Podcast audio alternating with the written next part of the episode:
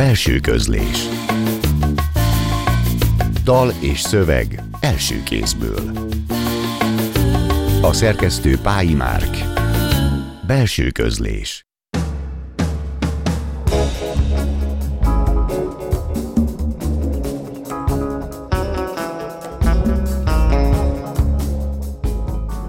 Jó lenne, ha hinnél bennem magyarságom, ha azt mondanád, leszek én is valaki, búskomor, irigy, gőgös, mindegy, csak ezt a kisítőséget, csak ezt ne. Jó lenne hinni magyarságom, hogy adtál nekem világot, és hozzá igazodni szívet, rajtad keresztül vizsgálni mindent, mi helyes vagy helytelen. Jó lenne, ha azt mondanád, magyarságom, felettem is van Isten, mert én a te nyelveden kérdezek tőled, és ő ugyanezen a nyelven hallgat. Jó lenne magyarságom, ha talaj lennél, és nem égbolt, mert ez az állapot így tartatatlan, hogy én érted igazán mindent, és értem te csupán ennyit. Jó lenne végre, ha megmutatnád magad bennem is, jó lenne majd akkor ezt látni, levethetetlen vagy, mint a bőröm, hatalmas erőszavakkal meg nem szólítható. Írja Celler Kis Tamás az egyik kötetében, az első, az anyamék kötet után, nagyon frissen, most jelent meg a Mérgezett gyalog, két nagyon különleges verses kötet, egy anyahiány, meg egy apahiány kötet, családtörténetek, zenéről, versekről, magyarságról, nyelvről beszélgetünk vendégemmel, Celler Kis Tamással. Tartsanak velünk, én Marton Éva vagyok.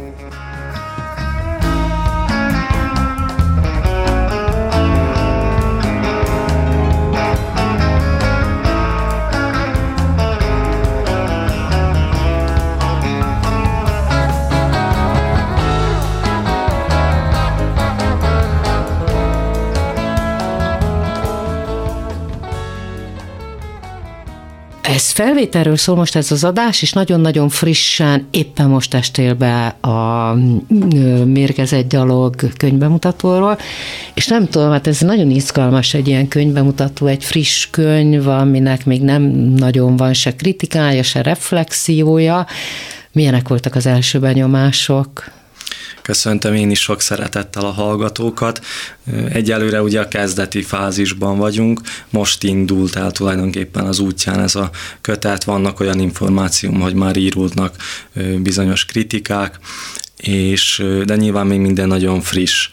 Szóval a két kötetem között hat év telt el, ez tehát az első kötetem után kitűztem magamnak egy időintervallumot, három-négy évet adtam magamnak, hogy megírjam a következő kötetemet.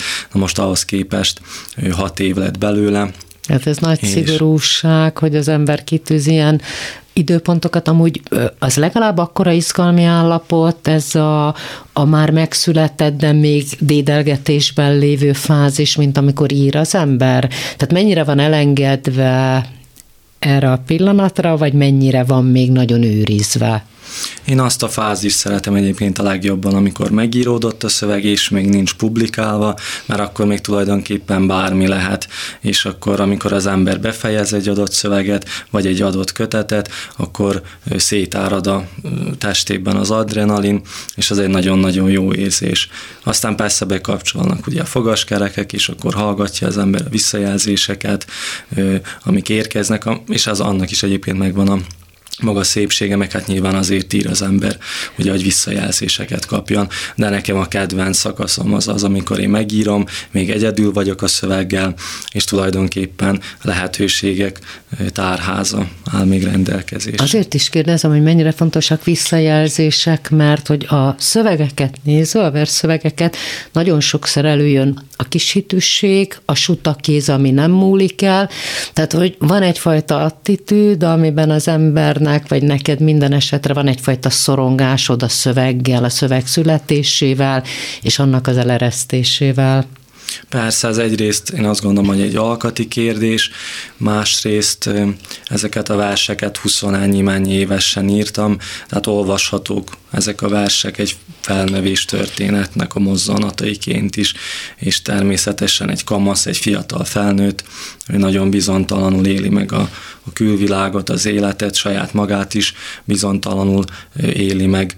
Én egyébként azt szoktam mondani, hogy hogy e tekintetben én ezeken a verseken túl vagyok, mert az itt taglalt konfliktusokat, problémaköröket, azokat most már magam mögött tudtam hagyni. Hoztál nekünk szövegeket is, és akkor megkérlek, hogy az Egy sötétságban versedet olvast föl, légy szíves. Egy sötét zsákban. Az elkövetett hibáim kiemelkednek a talajból, apa és szélük lesz. Egyik gondolatomba áthallatszódik egy másik. A szomszéd szobában beszéltetek el így egymás mellett anyával. A gondolatok sértődött fejeit nekem kell majd simogatnom, mert érdekem, hogy rend legyen odabent. Ha meg is balondulnának egyenként, rajtam látszódna meg először. Te minden elkövetett hibám szélébe beütöd a kezedet, apa. Ott lesz könyöködben a várakozás. Persze félni is fogsz egy kicsit, hogy hiába volt a körültekintő készülődés, mégse jött helyettem más. Mégis, amikor azt mondod, mondjam el, mi bánt, te veszel a szavaim előtt levegőt.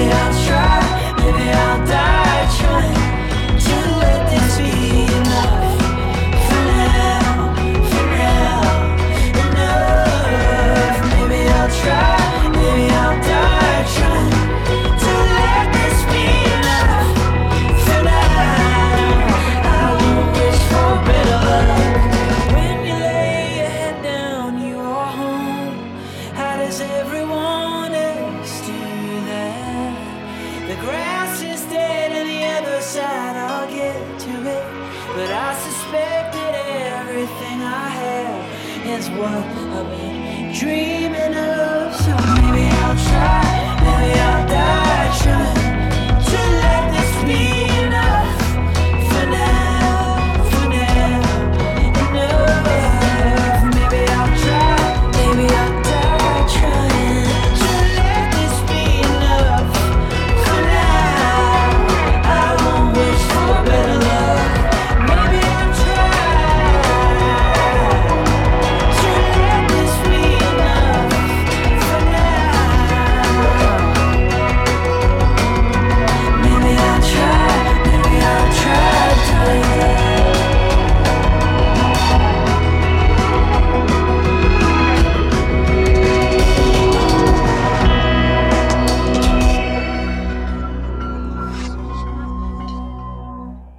Tehát Ethan Kruska és a főbe bridgers az Enough for Now, mi pedig uh, Celler Kis Tamással beszélgetünk, akinek a Mérgezett Gyalog című kötete most jelent meg.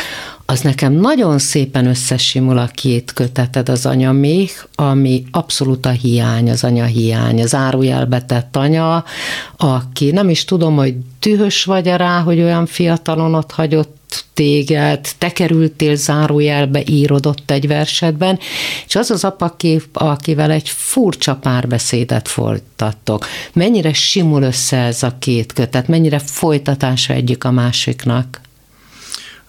Tudatosan én nem akartam így felépíteni, úgymond az életpályámnak a kezdeti szakaszát, hogy egy anya kötet után egy apa kötettel jelentkezzem. A, egyébként én az első kötetem megírása idején nem is érzékeltem azt, hogy, hogy ennyire anyakötetként fogják ezt olvasni de a visszajelzések meg valószínűleg ugye az első recepció, ami megjelent a keresztúri Tibornak az írás, ez nagyon e felé vitte az értelmezési tartományt, és tényleg úgy tekintettek rá, mint egy anyakötetre. Annak és te, elleni... bocsánat, hogy tekintesz rá, tehát hogyha nincs Én keresztúri... Nem, nem úgy tekintettem rá, vagy legalábbis nem érzékeltem, hogy, en, hogy, hogy az anya figurája ennyire hangsúlyosan jelen van a kötetben.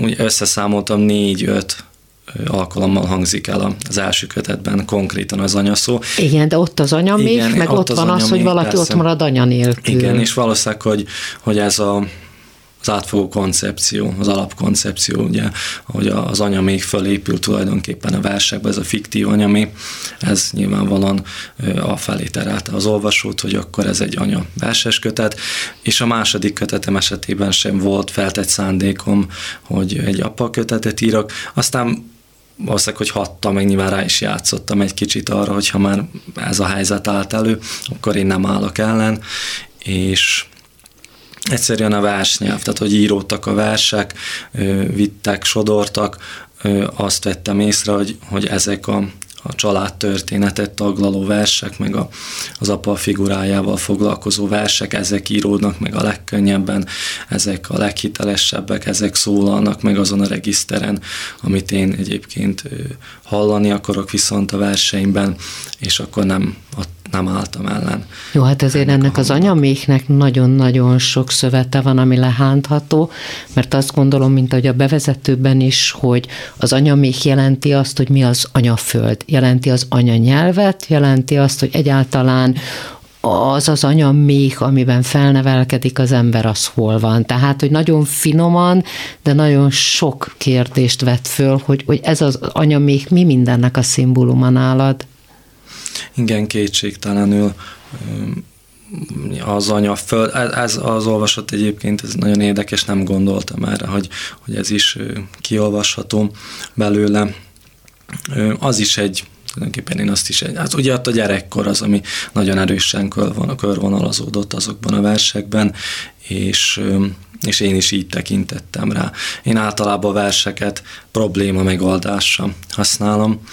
Nem hiszek egyébként a versírásnak a, a pszicho analitikus jellegében, vagy hogy ilyen haszna lehet, hogy ugye képes legyen megoldani problémákat. Nyilván a, a kimondásnak a gesztusa az valamennyit segít, de a maga a pszichoanalízis az, az a kimondás előtt van.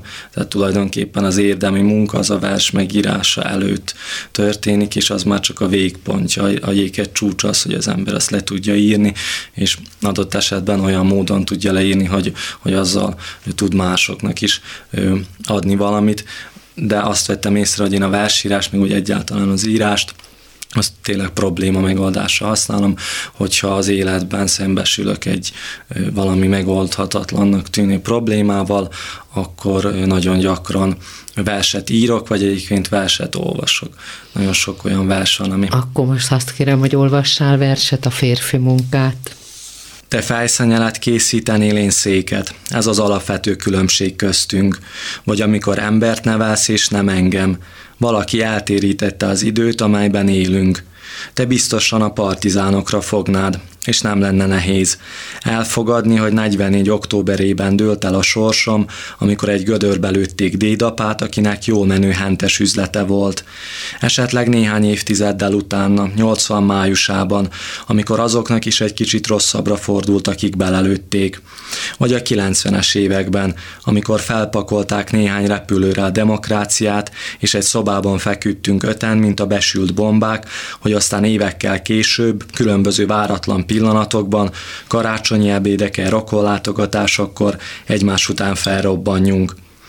De az is lehet, hogy a te sorsod is csak most, 2018-ban dől el apa, amikor úgy hallgatunk itt egymással szemben, hogy a hallgatásunkban megkétszereződik minden, amit eddig mondtunk. De kettőnk közül te leszel, aki kivágod a kompromisszum fáját, hogy rádőjön a generációs szakadékra, és én leszek, aki át kell rajta.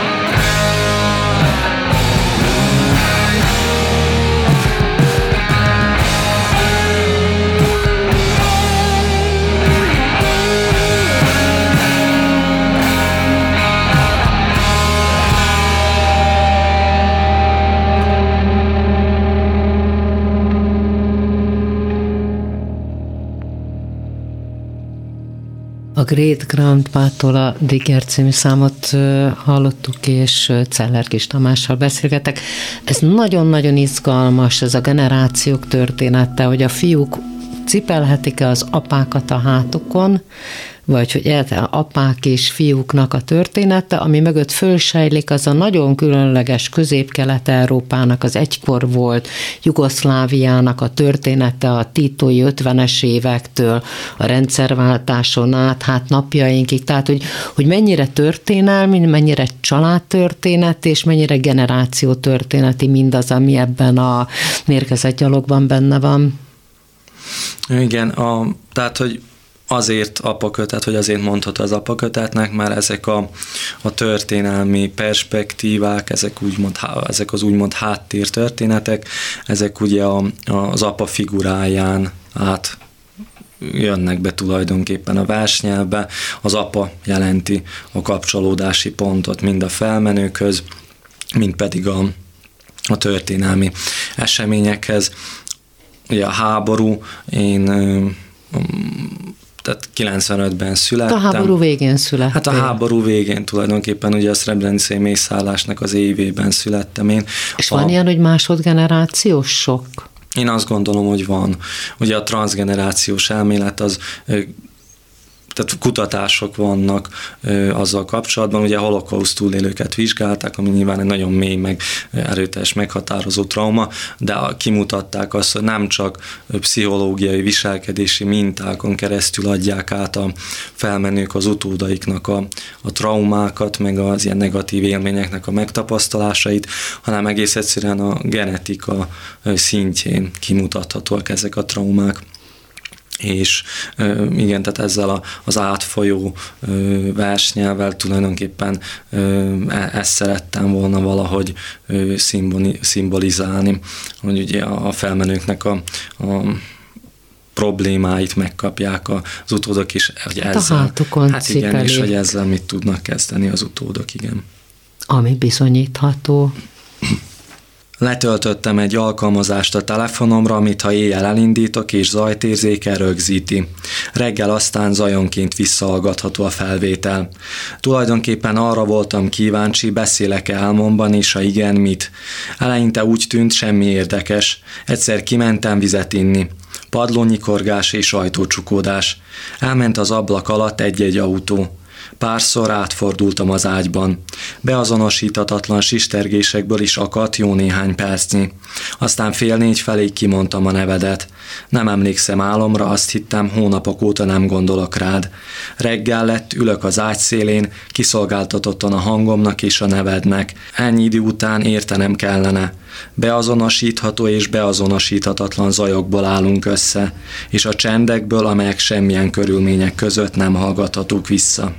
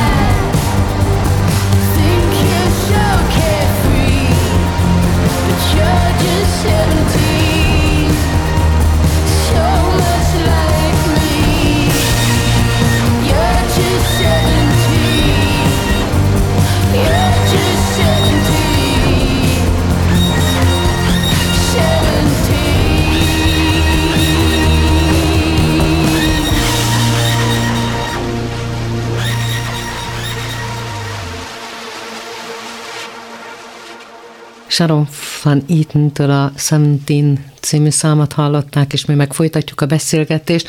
Ha néhány szóban kéne a te szövegeidet, versédet jellemezni, a csendek, az álmok, a hallgatások, az elhagyatottság az nagyon erős, és közben nagyon izgalmas, mert mind a két kötetednél van egy nagyon erős vizuális grafikája is a köteteidnek.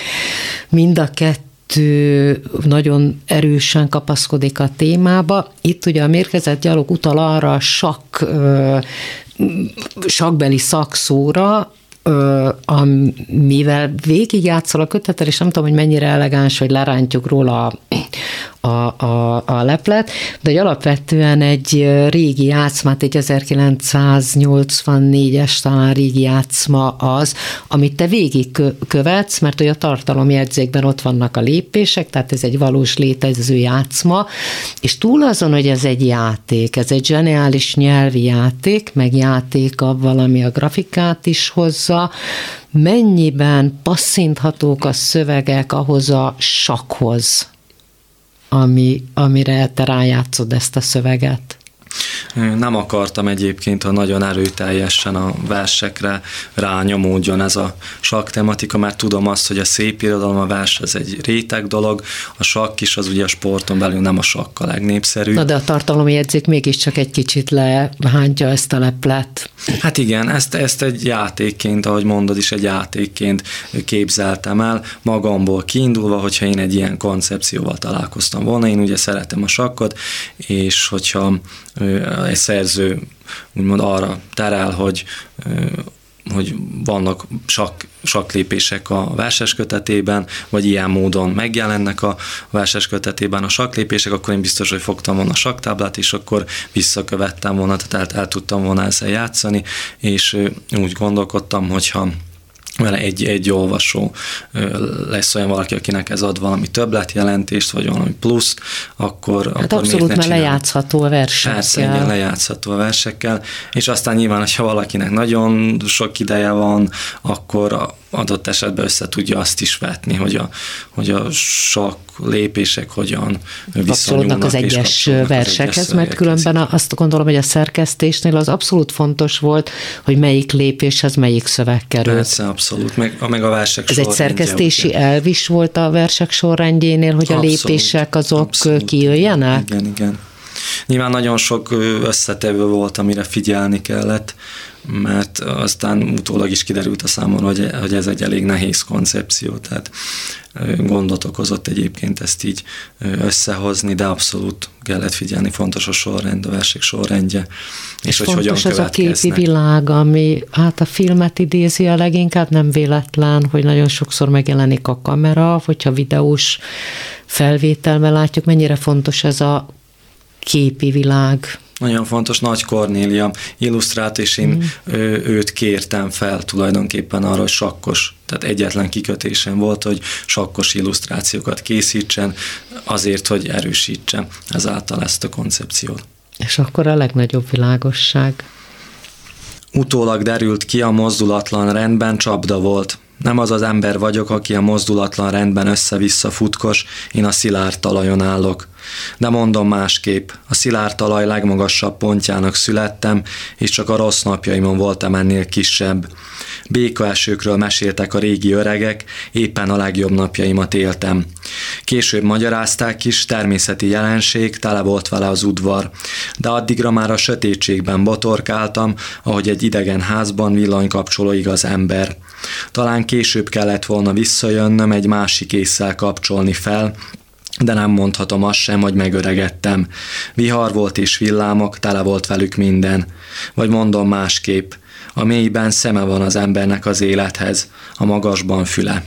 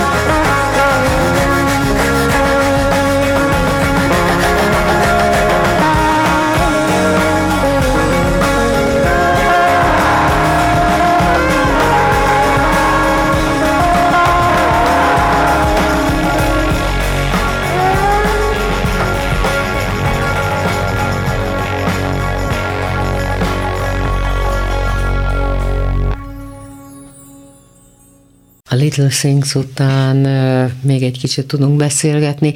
Ez a nyelviség kérdés, ez borzasztóan izgalmas. A leve az a térség, ahonnan te jössz, újvidék és a újvidékhez közeli területek.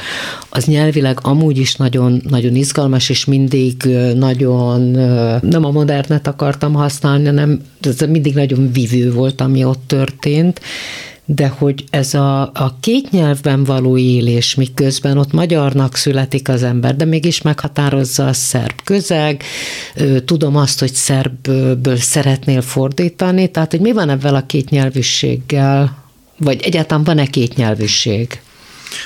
Én a két nyelvűséget értéknek tekintem, tehát most ugye vannak olyan nézetek, meg egyre inkább elharapoznak, hogy a multikulturalizmus az, az nem annyira jó dolog. Kétségkívül van a multikulturalizmusnak hátránya is, de én, én sokkal inkább az előnyeit látom és tapasztalom. Nyilván a, a szerb nyelv is ad egyfajta többletet, amelyből táplálkozni lehet a szerb költők, a szerb kortás költők teljesen mást gondolnak a versről, másképp írnak, mint ahogy mi. Ez is egy nagyon jó inspirációs táptalaj. De ugyanakkor mégiscsak azt írod, hogy jó lenne, ha hinnél bennem magyarságom. Tehát van egy az a fajta kisebbségi lét a nyelvvel kapcsolatban, vagy nyelv használatával kapcsolatban, ami legalább ugyanolyan fontos, mint a multikultúra. Persze, hát ennek van egy olyan vonzata is, hogy ez bizonyos szemszögből kitaszítottság, meg egy állandó harc. Ugye nagyon sokan ott a nyelvi közegben nem tudnak annyira szerbül, és akkor az, ügy, az ügyintézés, vagy stb. ez így nehezített. Nyilván ez egyfajta hátrány is. Nem csak erre gondolok, hanem arra, hogy a versnél mit jelent ez a nyelv. A magyar nyelv? Ah, persze. Az is egy állandó küzdelem. Tehát ugye az ám, én a verset azt egy, egy ilyen hordozónak tekintem tulajdonképpen, egy formának, a kultúra hordozója, meg ugye a gondolatoknak a hordozója. Tehát a, a versnek nem a nyelv a lényege, a, a nyelv az egy eszköz, hanem gondolatokat akarok ugye átadni, meg mindenki gondolatokat akar átadni a versek által érzéseket, mondani valót, és bizony akkor ezzel meg kell küzdeni. Adott esetben ez egy akadály és... Ahol is meg kell küzdeni, hogy az elődök, az író elődök, tehát hogy ennek a térségnek nagyon jelentős író elődjei vannak. Azt gondolom, hogy Tolnai Ottótól kezdve nagyon sokak lehetnek azok, akik a mintaképet nem használnám, de a meghatározó személyiség. Mennyire van ugyanaz, mint ebben az apa-fiú generációs harcban? Benne lát, én soha nem éltem át az ő hagyatékukat teherként, sokkal inkább egyfajta megerősítő erőként. Ugye az ő példájuk, hogy onnan is a kisebbségi létből is ki lehet törni, és akár az anyaországban is nagy ismerettségre szert tenni, úgyhogy inkább egyfajta megerősítése. Tehát egyfajta folytatás, vagy már nagyon más csinál a ti generációtok? Mást más csinál, ők nagyon benne voltak a Jugoszlávia, meg ennek a multikulturalizmusnak a szövetében, és nem annyira Magyarországra koncentráltak, hanem inkább a, a jugoszláv tagállamokra is ott azon belül utaztak. Rengeteget nyilván ennek ugye politikai oka is volt, amelyeket ugye ismerjük az akkori világot. E tekintetben sajnos ez a fajta beágyazottság, még akár a szerb irodalomba, vagy a szerb kultúrába is sajnos azt kell mondanom, hogy megszakadt és a fiatalok már sokkal inkább Magyarországra koncentrálnak, mint ténylegesen arra a közegre, amelyben élnek. A rendel gondolása a hozott szövegekből az utolsó versed. A lényeg ott volt nem sokkal a vége után, és a szőnyeg alatt a por gyűlik láthatatlan, de valakinek mindig tudnia kell róla. Én voltam, aki tudta, mert én söpörtem, és nem sokkal a vége után a lényeggel is nekem kellett elszámolnom. Az elszámolást persze mindenki látta, mert látniuk kellett. A kapun száradó szőnyeg jelezte, hogy ez most a takarítás ideje. Rend lesz, a helyére kerül minden. A szőnyeg száraz lesz, nem súlyos, egyedül is el fogom bírni. Alatta por semmi. De hagyjuk most ezt. Azt akarta mondani, hogy itt vagyok a végén, nem sokkal a lényeg előtt, és nem tudok tovább lépni.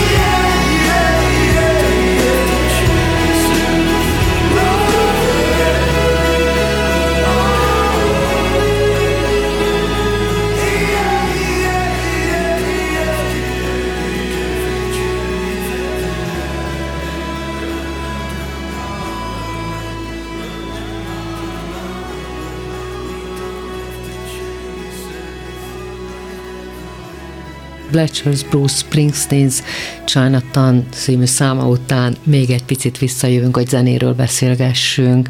Celler Kis Tamással az olyan érdekes, hogy kevésbé a zenét gondolom a verseid mögé, mint a képeket, de nagyon izgalmasak azok a zenék, amik részben a hazai tájra visznek vissza, részben mutatják azt a fajta ízlést talán, amiben te benne vagy, hogy ezek a zenék mennyire karakterizálnak téged, vagy egy hangulat, amiket hoztál, Inkább egy hangulat, ugye tudtam azt, hogy egy rádió műsorba jövök, és akkor igyekeztem úgy válogatni, hogy, hogy ez valamennyire egységes legyen, tehát a, a, a zenei világ, úgymond, amit majd végig fog vonulni a műsorban, hogy ez valamennyire egységes legyen, Ö, igyekeztem valami ínyenségeket hozni, tehát például nem akartam Csetamás dalt hozni, meg gondoltam, hogy azt már így sokan hozták. De hogy ő ment volna, tehát ő, Persze, ő egy ilyen nagyon közeli? Igen, ez csak egy nagyon kis szelete uh-huh. az én zenei ízlésemnek.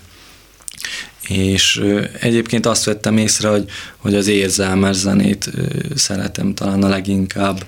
Hát mert a kopogó szövegek mögött rengeteg az érzelem. Tehát, hogy a te verseid iszonyú erőteljesen vagy telítettek érzelmekkel. Tehát a hiányok, azok, azok, azok ezt az érzelmi töbletet is Igen, hozzák. Egyébként, de, de így a privát életben, vagy úgy, mint személyiség, nem, nem mondanám magamat érzelmesnek, sőt, nagyon sokszor azt a visszajelzést kapom, hogy semmifajta érzelem nem látszódik az arcomon, vagy ha nem tudják, hogy, hogy hányadán is állnak velem, vagy mit gondolok, és valószínűleg, hogy ezért is vonzódom nagyon a, az érzelmes dalok iránt, és olyanokat hoztam, egyébként olyan énekesnőket és olyan énekeseket, akiknek nagyon érzelmes hangjuk van, és ezeket a mély érzelmeket nagyon autentikusan és szépen át tudják adni.